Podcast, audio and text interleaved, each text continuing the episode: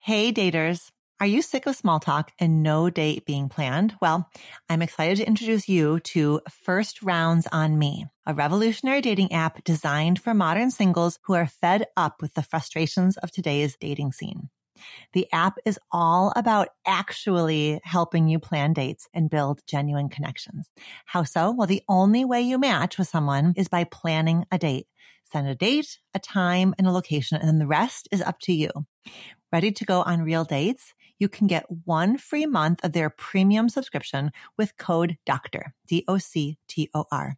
Download First Rounds on Me using the link in the show notes and start building meaningful connections offline.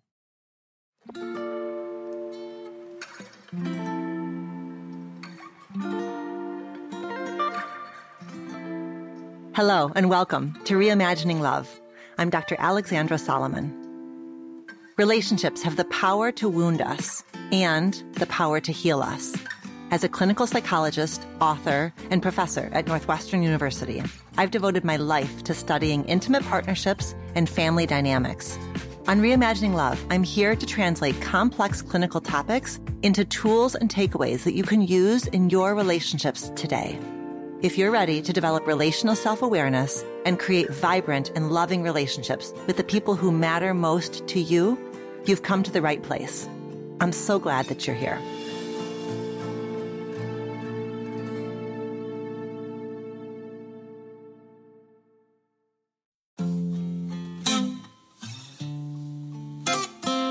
You know those people who instantly make you feel more grounded and at ease as soon as they enter the room?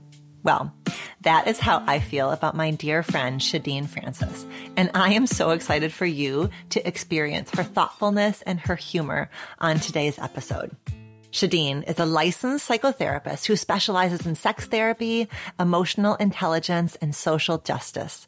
She has been featured on platforms like the New York Times, NBC, and Cosmopolitan, and speaks and writes about a range of topics from imposter syndrome to sexual self-esteem.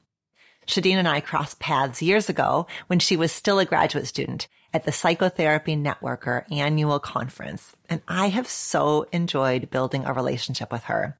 We have presented together a number of times and we are two of the founding experts on the Mind app. And I just know that you're going to adore her too. So the listener question I've chosen for this episode gives us so much to sort through. Unmet needs, depression within a marriage, the decision making process around whether and when and how to open up an intimate relationship, and the fear of hurting others. I love the expansive and empathic view Shadeen takes as we offer up questions and reflections for this listener at a crossroads. Our relationships suffer when we get stuck in an either or story. Here, it's either we become sexually non-monogamous or I remain unhappy. We are healthier and stronger as individuals and as couples when we can sit with love's dilemmas I want to welcome you, the listener, into this exploratory and challenging conversation. I hope that it serves you well.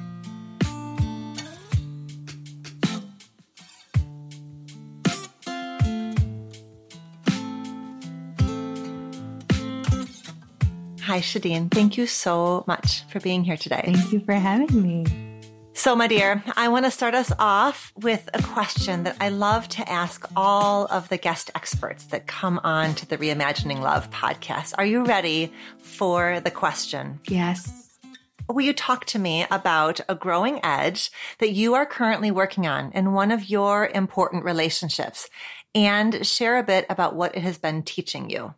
I've really been leaning on this edge around negotiation and finding in particular these places where in the big picture we want the same things but the way those same things look as we try and actualize them are different.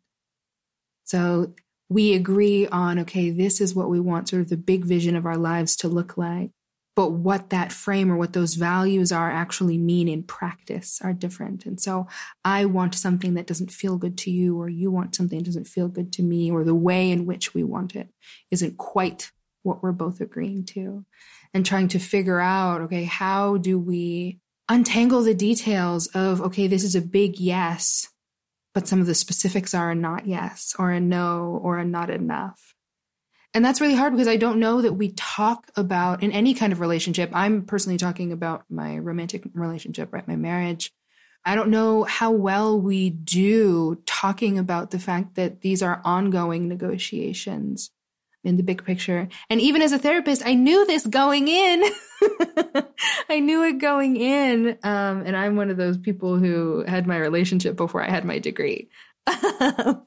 right. But yeah, so yeah. learned it along the way. And we've had so many good conversations. And I think that no amount of theory or knowledge or textbook really prepares you for what it feels like to have to actually negotiate the terms and the details of your life and the losses that are incurred even as we work towards the rewards. Right. So to give some of this name, like thinking about where we're going to live long term and knowing that we have all of these overlapping or analogous values, but thinking about what that actually means in practice and what you have to give up in order to actualize some of the things that you believe in. And then what is lost how do you still hold on to that as oh it's still important even if we're not going to be there or do that or have that thing anymore or not have it in the same way and how do you negotiate the details of that i am one of those have it all people one thing that has stuck with me over many many years you know this phrase you can't have everything you want but you can have anything you want so what do you want and that framing was really challenging for me for a long time because I was like, what? Why can't I have everything? I, if I try, but if I try really right. hard. if, if I am strategic enough in my positioning of all the things, maybe I can't have all of them completely, but I'm sure that I can make room on my plate for even like a lick or like a sampling. Of something. And so I'm really having to reconcile with the truth of the matter being that a life can only be so full and you can only live so many ways at the same time in so many places. Here are the things that we want. And how do you choose?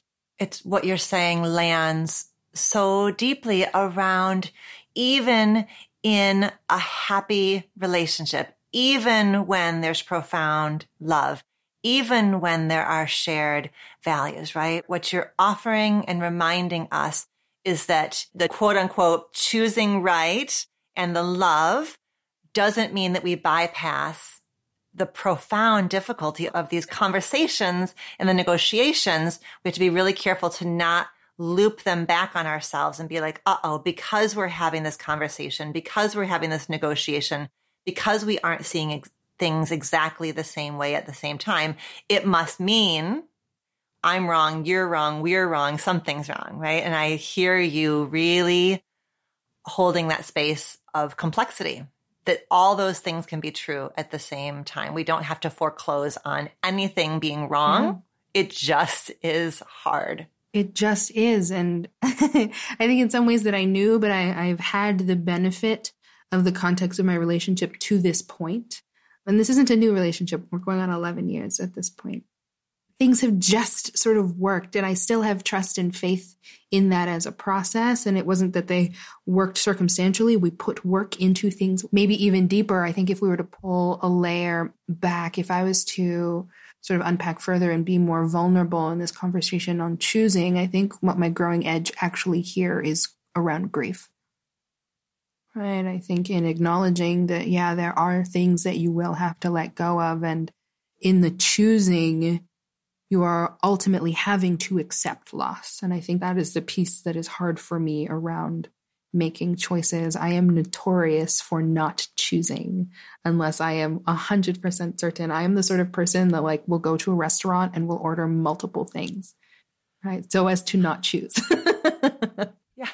Right. And then I can literally have a little bit of a lot of experiences that I am known for that. And my professional life looks like that. Uh, I sort of do just kind of all of the things I like doing. And so to come up on these places, these growing edges for me are really having to, I mean, grow up in a particular way and really reconcile with the truth that choosing is necessary and my relationship to grief, my ongoing relationship to grief that I have been, I mean, working on for as long as I can track myself in my emotional experiences, figuring out how I hold myself as I grieve.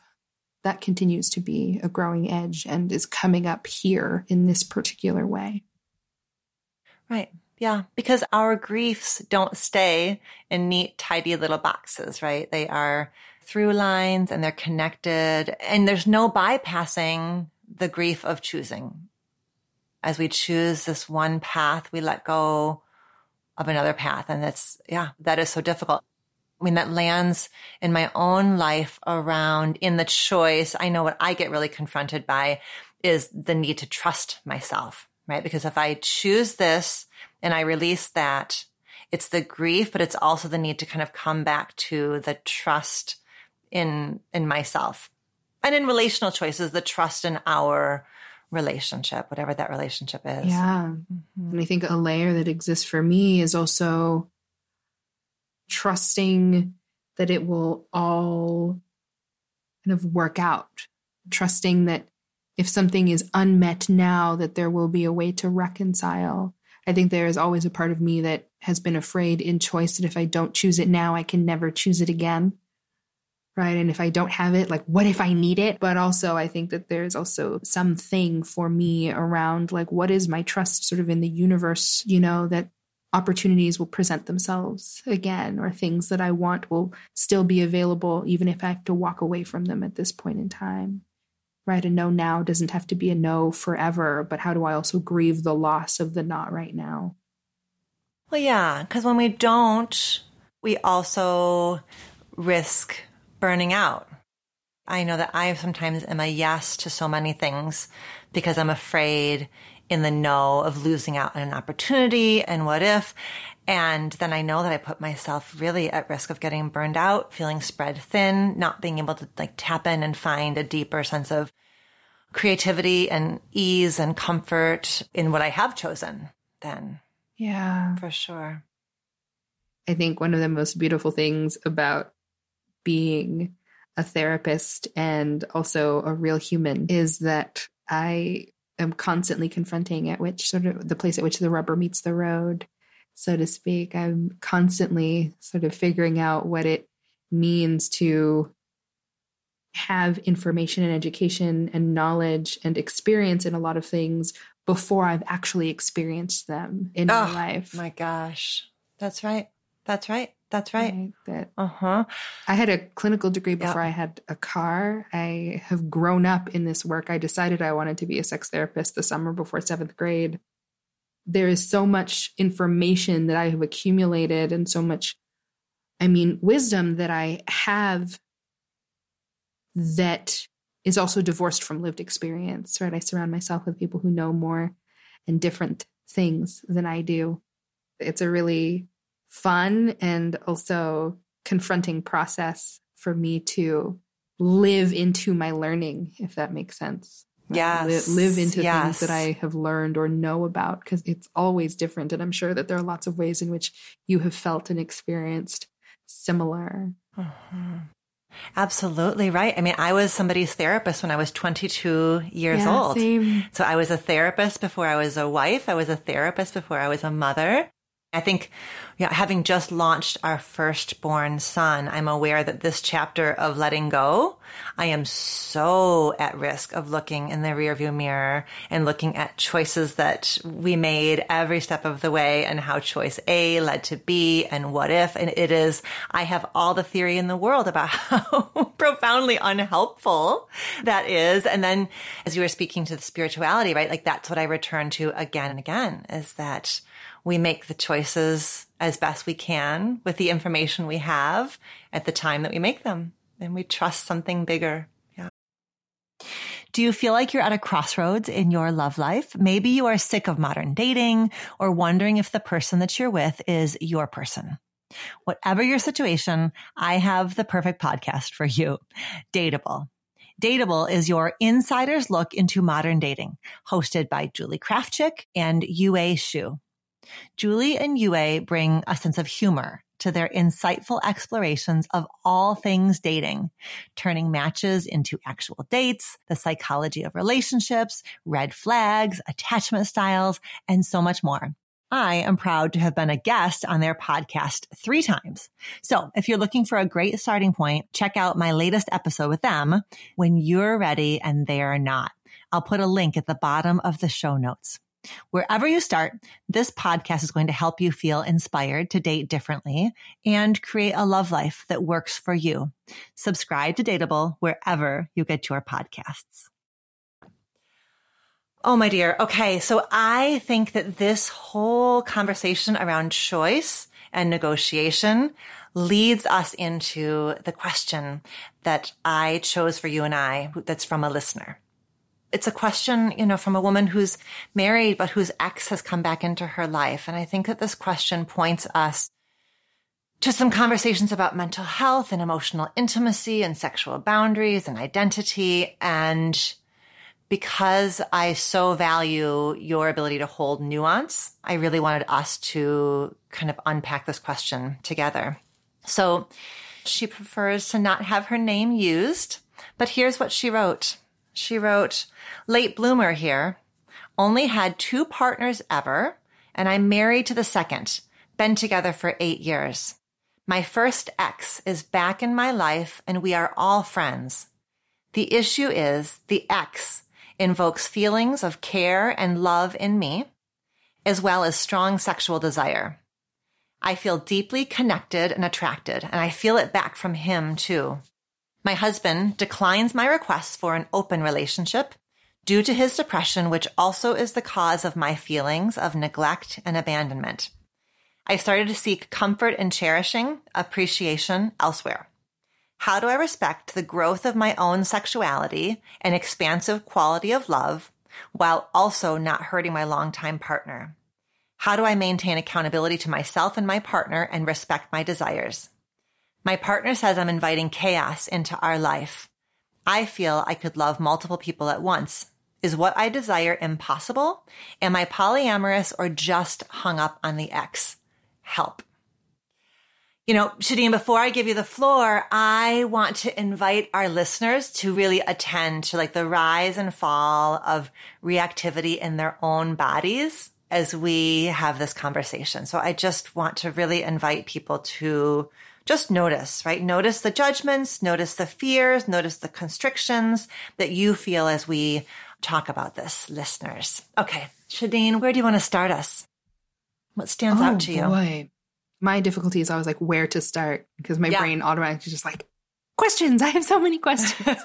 and so many questions. And I'm so grateful to this person for you know being introspective in this process and also taking time to really lay out you know some of the the context of their experience because so often we get like a one sentence sort of piece of information and then we don't have an, enough of a story to really hold in in a way that i think captures the nuances uh, that are relevant here. So i think one of the things that is standing out to me in the beginning is the talk of sexual desire and love at the same time. Mm-hmm. Right. So, what I heard was this person evokes feelings of care and love from me. I also have a strong sexual desire for them. And I am curious about both of those pieces in particular because this person is also simultaneously describing experiences of lack in their current relationship. Right? So they named that their partner, their spouse, is struggling with their own depression and that they feel neglected and abandoned. And if I were in conversation with this person, I would be curious at the timing of the ex being back in their life, the ex bringing up feelings of love and desire, and the interest in being non monogamous, particularly polyamorous. Because sometimes our desire to explore a non monogamous relationship is to account for unmet needs in our current monogamous relationship. that is a fair reason for someone to decide to open up the boundaries of their relationship. However, it needs to be talked about because I don't want us to necessarily conflate I am polyamorous sort of by nature, I am non monogamous kind of by nature, by relationship orientation, or non monogamy is one of the strategies that we are using for all of us to feel fulfilled and satisfied.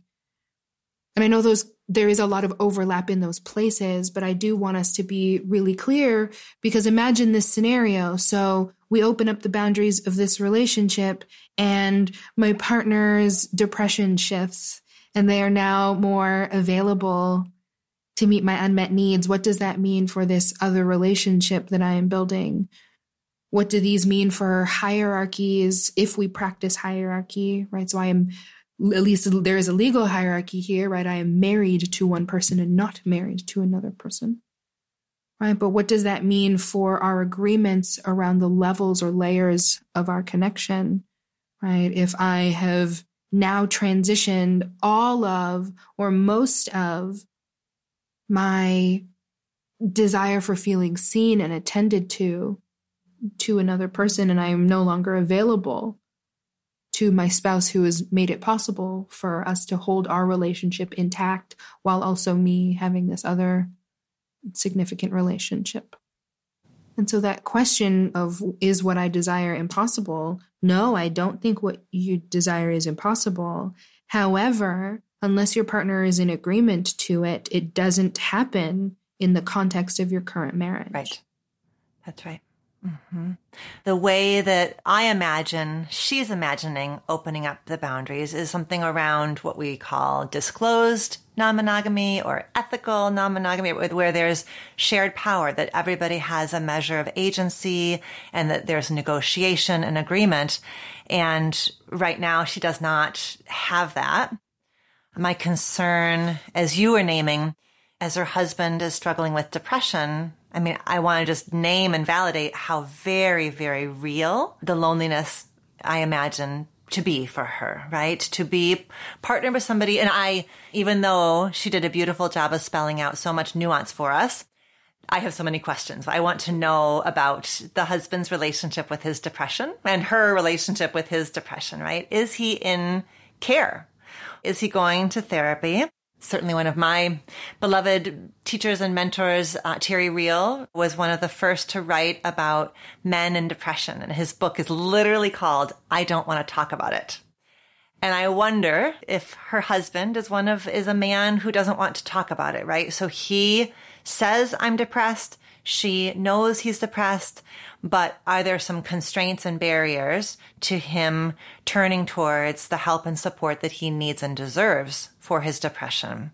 That's a gamble. I don't, we don't know that, but it's, it's a reasonable hypothesis knowing about his gender, stated gender, and that she, I can imagine, feels quite stuck. And if they were to open up the sexual boundary around their relationship or the emotional boundary around their relationship, they would need to have, as you're saying, deep, vulnerable, ongoing conversation. If he's not able to engage in deep, vulnerable conversation about the life they have now, perhaps not able to engage in deep, vulnerable conversation about his mental health struggles, then I don't feel particularly hopeful that he'd be able to have deep, vulnerable conversation about opening up, right? The way in which couples really need and deserve to have those conversations if and as they open up. Right. And so for me, right, like I would love in a non monogamous relationship scenario for anyone seeking to have any kind of relationship to not be coming from a place of lack or scarcity. If someone were interested in you, you wouldn't want them to be coming to you from a place of, oh, what I'm getting in my current relationship is not enough. And so you are going to fill in the gap that actually doesn't feel very good to receive. Even if what they receive is good, the context or the framing doesn't feel great.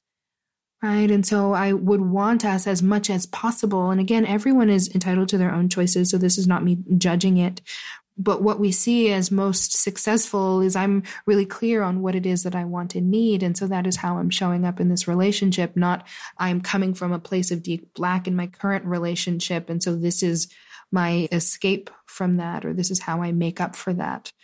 I'm so curious about what happens in the asker's or the listener's relationship when she turns towards her partner there was something around I, I, seek appreciation and comfort elsewhere. And so this person is doing that for me.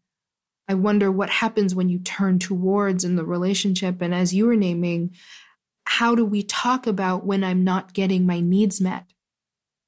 And this other person can act as a barrier or a distractor for us actually having the conversation that needs to be had. Sounds like a big driver here is I'm feeling neglected and abandoned. Because we can absolutely get comfort and appreciation and attention from non romantic partners. We can absolutely be attracted to people who are not our partners right? And have them in our lives, in our world, right? What we actually do with that attraction is a choice. You will be attracted to other people sometimes. it very is likely. going to happen. Right. That for the vast majority of people, that's just a reality, you know, for any allosexual person. Uh, so a person who is not asexual, right? And so those things alone don't necessarily mean that like, oh, I need to be in a romantic relationship with this person it sounds like I want to be in a romantic relationship in which I feel those things. Right? I want to be in a romantic relationship in which I feel cherished and appreciated and seen and supported and attended to and desired and desirous. And I mean, yeah. Right. Right. right. right. Like those are wonderful things that I think that we are all deserving of if they're things that we want. And also what is the labor that has gone into creating, maintaining, reinforcing that, not just on her end, but also as you were naming on the part of her partner in acknowledgement that there is also a mental health struggle here. And so, yeah, I'm just so curious about what happens in the turning towards and what have we done to try and acknowledge the unmet needs. And realistically, if she's having unmet needs, I actually imagine also her partner is having unmet needs.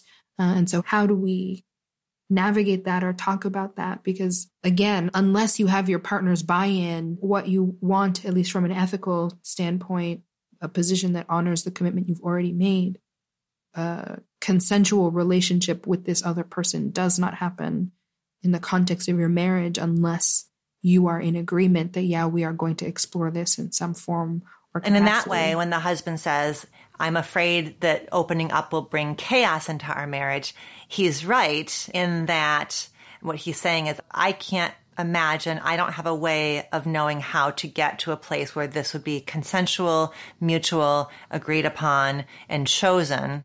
And therefore it's going, so it's not the, it's not the opening up that invites in the chaos. It's a process, right? It's not the relationship status itself that is inherently chaotic. He's naming, it sounds like, a process and he's saying that process to me is chaotic. Shadeen, I want to just make sure I put a spotlight on something that you did twice that is so beautiful and so subtle, which is that you really invited all of us into a space of empathy for the ex, right? The first thing you did was you wondered about if they open up their marriage and the husband's depression lifts what happens to this ex partner who has kind of stepped in and been a stabilizer, been a, an ally, been a resource. And the second time was that you talked about if our question asker is wanting to open up from a place of lack. I want to go somewhere else to get what I'm not able to get at home.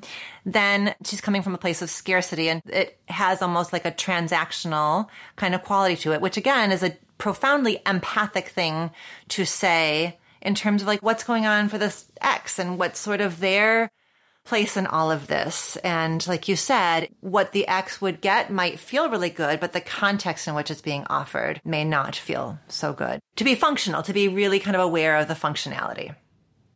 I appreciate you highlighting that as a position of empathy. I work with non monogamous couples and I think that what often happens when we hear these stories, the person who is asking the question, of course, gets centered because it's their story. But I think we forget that every person in the story is actually a real person. And so, yes, as the listener, the person asking the question is the main character as it is written. They are effectively the narrator, you know, of this story. All of these other folks are not like side characters or sidekicks or tertiary folks. These are people with full lives and feelings and experiences. And I think that so often because we have such a sort of monogamy focused culture and there's so much privilege around monogamy and particularly of marriage that everybody else just kind of gets shitted on or ignored or what they want or need or feel gets really cast aside and I, I have no really information about this ex other than they were in a relationship and now they are not they are back and they're friends right? That was a piece that was a part of it also, right? That they are friends with both her and the current partner. And so thinking about like, what position does that put somebody in? To be loving or to be uh, desired or to be whatever context that they're in, knowing that like I have a relationship to both of you and thinking about, okay, like if this were to be a non monogamous system, how do we take care of all parties involved such that everyone is getting enough of what they need to feel good about this experience. Right. And not all of that is her responsibility. But if, I mean, for us as therapists, if we were working with her, it would be part of our responsibility. Like, yes, who's in the room gets sort of priority, but it would not be outside of scope for me to want to meet with this other person uh, and to want to have them in the space. And we don't all need to be in the room at the same time, but I want to know how all of this can work because if it doesn't work for one, very soon it's not going to work for all of them. How does that impact everybody else? I appreciate you sort of shining a light more concretely on that piece because it matters. I am a biased person in that I actually believe that we all can be polyamorous. I think that was part of the question. Like, am I actually polyamorous? Like, I can't say that for her or not. I know we all have the capacity for lots of love, which in some ways is the most simple definition of polyamory, the folks who have multiple loving, intentional relationships. However, not everyone practices polyamory in the sense of all of these relationships are like committed love relationships, committed romantic love relationships, committed romantic and sexual love relationships right? Like if you have more than one kid, you have proof in your life that like, oh, I'm able to love more than one person at a time. If you have more than one friend, if you have relationships to parents and you love them both, right? That you can see that we have capacity to love more than one thing at a time, one person at a time. But who do you want to like actually be in whatever a relationship looks like to you? How many people do you have capacity, ability, willingness, consent to be with? that, I mean, isn't a concrete answer to her question, just more things for her to chew on. And a lot of people recognize that, like, oh, I can love many people romantically at once by falling in love with another or more people, right? I love one person and I love another person. But again, here, I would just want for us to explore is this a desire to be in a different kind of relationship? Right. In order to make up for what is not happening in this relationship. That's right. That's right. If you were to do that whole exploration and come to, you know what, my partner has reached a ceiling on where they're able to go in our relationship, I actually don't sort of believe that depression is an out. Yes, it absolutely is a health concern that impacts how we're able to show up and in what way, what energy we have to do or perform certain things. But I absolutely know that depressed people are capable of being comforting and appreciative and loving and beautiful, available, warm partners, can be sexual and sexy and desirous or allow you to feel desired or sexy, right? Have sex, whatever. I would want, especially because the answer is no now. Sometimes the answer being no now is also a partner acknowledging that the relationship is not in a place where it could hold that change. And so I would want us to explore more concretely okay, what is the secure foundation from the relationship you currently have, what is the secure foundation that we could then think about opening from? How do we reinforce the bond that you have here now? Or be very clear that there is nothing more that can grow here before we hyper focus on let's do something else. I imagine if they were to come into our office for couples therapy, they might come in with a very thin story. We have to decide to open or to not open, a sort of power struggle. Like, will we or won't we? And one of us will get what we want and the other one won't get what we want. And our work would be to really like re-problematize this whole situation and invite them and challenge them to sit with more and more nuance. And I think what you were saying about if he is in this moment from a place of fear or limitation, kind of sticking the depression tag on his forehead and saying, nope, this is me. I am depressed. This is all I can do. I would really want to invite him to remember that there's more of him than just that. And I was thinking about when you were naming that he still gets to be erotic, even if, and it was making me think about sort of male sexual scripts, if he is a penis haver and his depression is compromising his erections, compromising his libido, that I would want to really talk with him about like widening out his sexual scripts and all the ways that he gets to feel like a pleasure giver and a pleasure haver and that his whole body, right? Even if one part of his body in this moment, perhaps because of medication, perhaps because of the symptoms, if his penis is in this moment an uncooperative penis according to the standards that we have had drilled into our heads, that he gets to have the opportunity of experiencing a bigger, wider, more diffuse, more present kind of sexuality, right? And that if we could shift, like if part of where this is coming, because it is,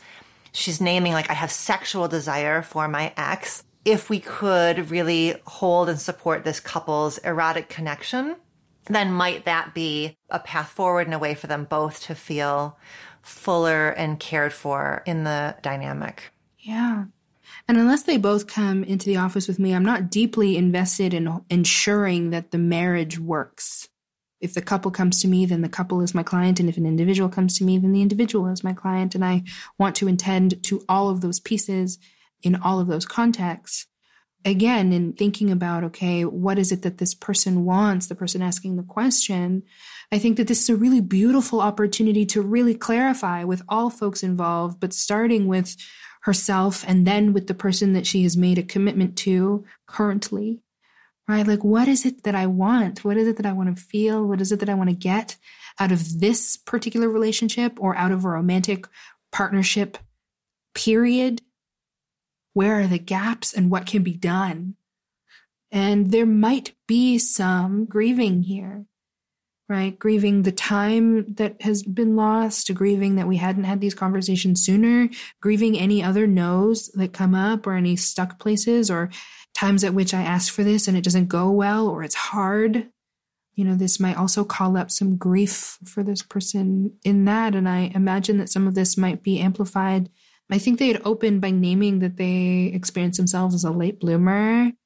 And I don't really know what that means. And so if I was getting to know them, I would want to know more about what that means to her. But these are two people that have held, I mean, it sounds like significant role in your life, in your romantic or sexual life. And so just making space for the realities of that. And this might be kind of the first, a first real time to have to settle into what that choice has meant, those choices, the choices that have brought you into this relationship and to these relationships, right? Because she has ongoing relationships with the ex. They have a relationship with each other, they being her husband and her ex.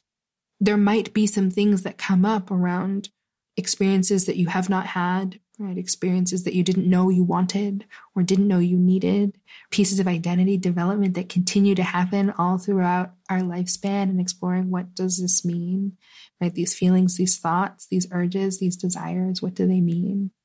I would also want to just make space for that and to just acknowledge that this is not just a relationship conversation. This is in part an identity exploration, right? Like, what is it that you want? And pulling that away from it has to look like this, pulling it away from the picture, right? I want us to get really deep and juicy into the story. Tell me the story of how you want to feel as you wake up on the day. Like, what would be like an ideal day and how would it go? And how would you know that the day is going right? And what are the sounds or the smells or the tastes or the gestures?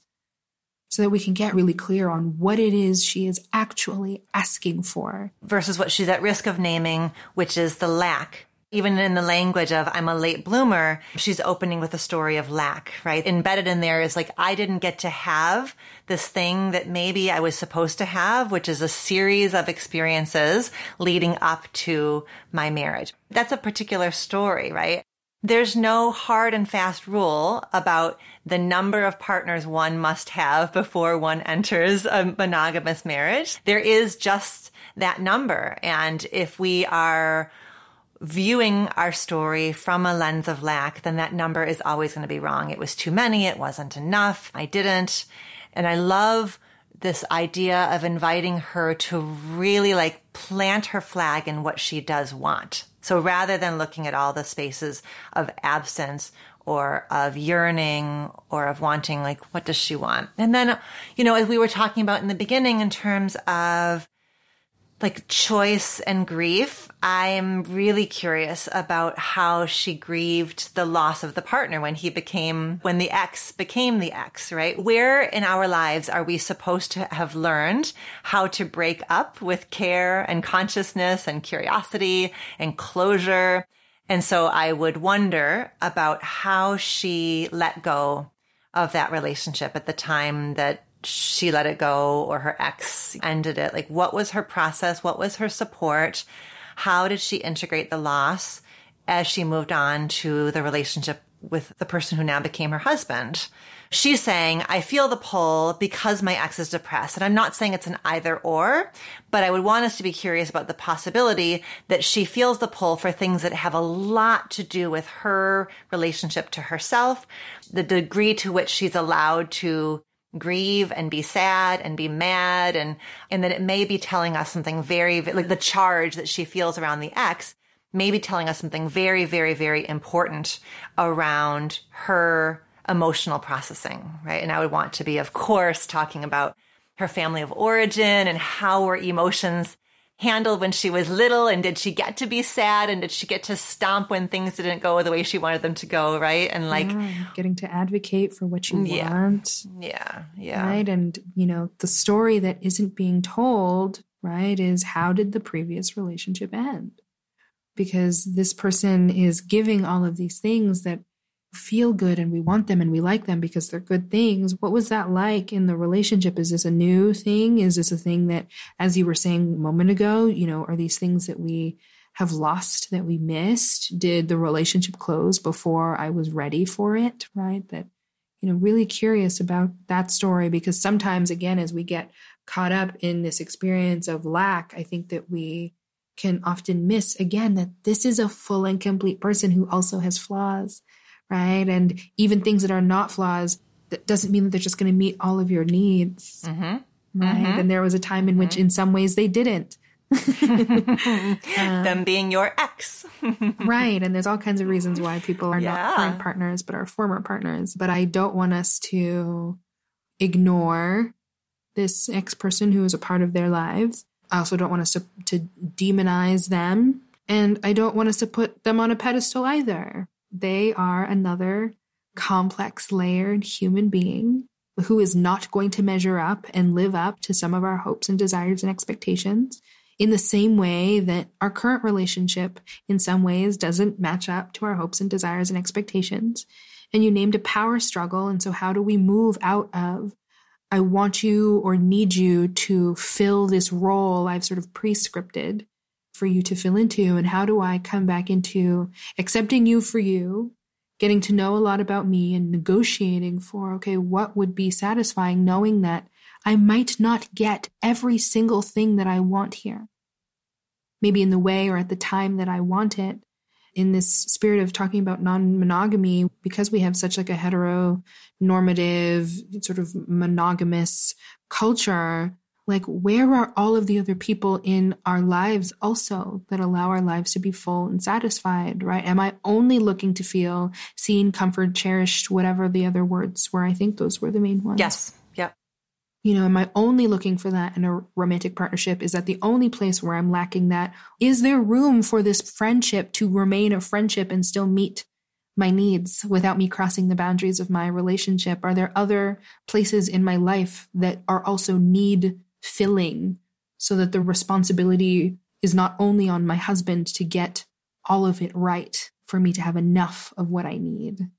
Those are all questions, and I don't have the answer to any of them. I don't think there is a big picture right answer. It's just exploring what those answers could be for her in the context of her life. Yeah.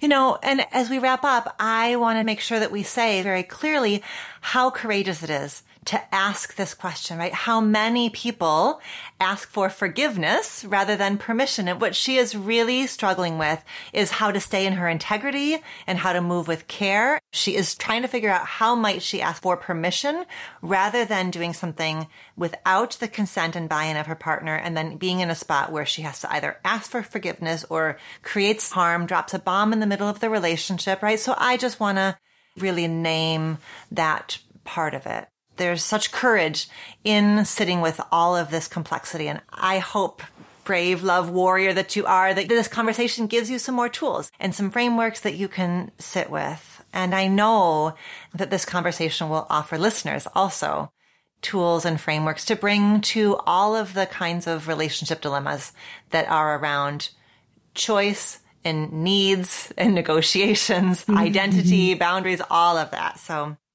yeah. I just like to highlight, just as you said, this display of vulnerability means that you are already brave. You're already brave. And so I think sometimes we know what we want or know what we need and are scared to acknowledge it or sit with it or pursue it. And so I just want to reinforce that you taking these steps to be vulnerable here and to be vulnerable in the relationships that you have is already brave. And so to have some of that trust in you that you are looking out for you and taking care of you, and that we can do the best that we can to also take care of all of the other people that we love and care about as we follow some of that inner wisdom with our courage to do what we know that we need. Thank you, Shadeen, for being here with me. I know that people are going to want to know how to learn more about you and your work. So, where can people find you? on the internet. Um, so uh, I have a website. It is my name, ShadeenFrancis.com. That website will kind of link you back to ways that you can keep tabs on what I have going on. If you would like to sort of sit and journal with me, so to speak, you can join my newsletter. That will give you a digest of the things that I'm sort of thinking and reading, things that are moving me, things that are upcoming, and things that have recently passed. If you want to sort of have a behind the scenes look at what some of those things look like, you can follow me on Instagram. That is where I will sort of post images and videos, some of the things that I share in my newsletter. And then I am also on a platform that you probably all know about because you're here on this podcast, right? But I am also on a platform here with the lovely Dr. Alexandra Solomon called Mind. And it is a place at which we hold live space to go through series and answer questions. Most of us are there twice a week. So I am there two times a week doing ongoing series. I just wrapped up a series on living an orgasmic life. One of my most popular offerings, I did a sex toy tour. Mm-hmm. And so I walked folks through my very generous uh, and elaborate collection of sex toys and helped you think about what would help bring you pleasure in your life. And so, if you have questions or thoughts, ideas, comments, you want to talk more with me or just see me more, those are some of the places where you can find me, and I will be there ready to receive you. Thank you so much for being here today. Thank you again for having me, for making this space for folks to continue to unpack their thoughts on on love and relationships and to really be able to go deeper in such a loving warm way. I i am always appreciative of the spaces that you hold for folks to just reflect and notice themselves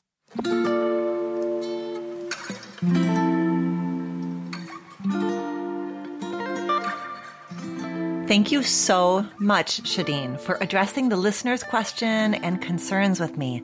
Marriage challenges like these are never easy to navigate, so I hope this conversation has encouraged some new ideas and new ways of thinking about healing and enlivening a relationship and addressing pain points at the root. Do you have a relationship question that you want answered on the show? Visit reimagininglove.com to send in a written or audio question. Questions can be about intimate partnerships, family relationships, friendships, you name it.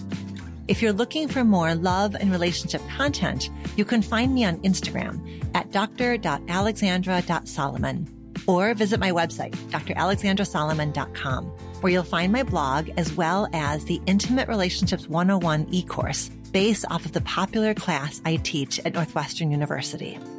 Thank you for listening and see you next week here on Reimagining Love.